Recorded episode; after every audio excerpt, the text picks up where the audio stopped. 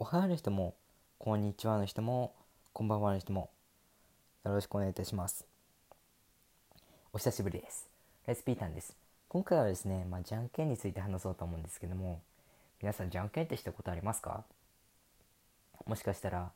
する相手がいなくて、一人寂しく鏡に、鏡と一緒に、まあ、じゃんけんをして、いつの間にか勝っていたっていう経験をされている方も、実に多いと思います。まあ、じゃんけんってなんか運ゲーの要素がほとんどっていうわけではなくて実はまあ心理学的な、まあ、精神的な、まあ、要素も少しいやというかかなり密接に関わってきますので、まあ、今回それそれを話していこうと思います。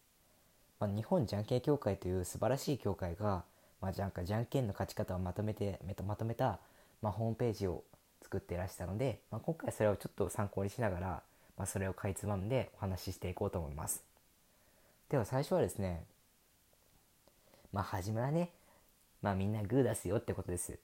まあこれ割と有名かもしれませんけどもまあ熱血な試合になっていたりとか、まあ、相手がじゃんけん初心者だったりしてる場合は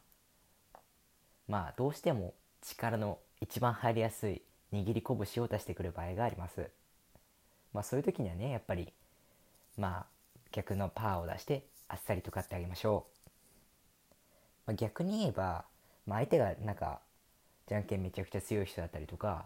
相手が少し考えていたのならばその手は逆に悪手となります。相手がその知識を知っている可能性がありますので意外とグーを出してみたりす見たりするとよく勝てたりします。次はですね、まあ、途中でじゃんけんどの手で遊ぼうかなって考えちゃうことあるじゃないですか。まあ、そういう時にはパーがおすすめです。まあ、グーは結構一番出しやすいかもしれませんけども、意外と逆をついてチョキとかよく出すことはあるじゃないですか。で、その中間にあるパーって意外と出さないんですよ。それを願、それを逆に逆手にとってパーを出してみるっていうのもめちゃくちゃ有効な手段です。次はですねまあチョキというかまあチョキでアイコンになった時にはなんかチョキを出そうってことなんですよ。なんかチョキを出すとその握り直す動作が必要なまあグーは出にくくて逆にチョキをちょっと変形させたパーを出す傾向にあるんですね。そうすることで自分がチョキを出していればパーに打ち勝つことができます。はいあともう一つはですね。まあパーパーとかまあアイコンになってしまう場合があるじゃないですか。その時には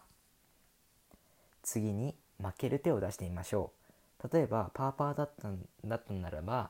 次はチョキを出すことで相手に意外性を保たせることができます。相手はそのパーで打ち勝つ手をまあ模索して模索してくる場合がありますからグーを出すことで勝つことができます。はい。まあ最後にですねまあなんか先にその一瞬自分の手を見せてしまうっていう工夫をするのも結構大事な要素だったりします。はい。一瞬例えばチョキのポーズを出してみたりとかすると相手の潜在意識に働きかけることで相手もチョキに出す傾向があったりします、まあ、そうすることで最悪の負ける事態を防げるというわけですね。はい。まあいかがだったでしょうか。まあ、詳しい情報は、まあ、そのサイトに載っていますので、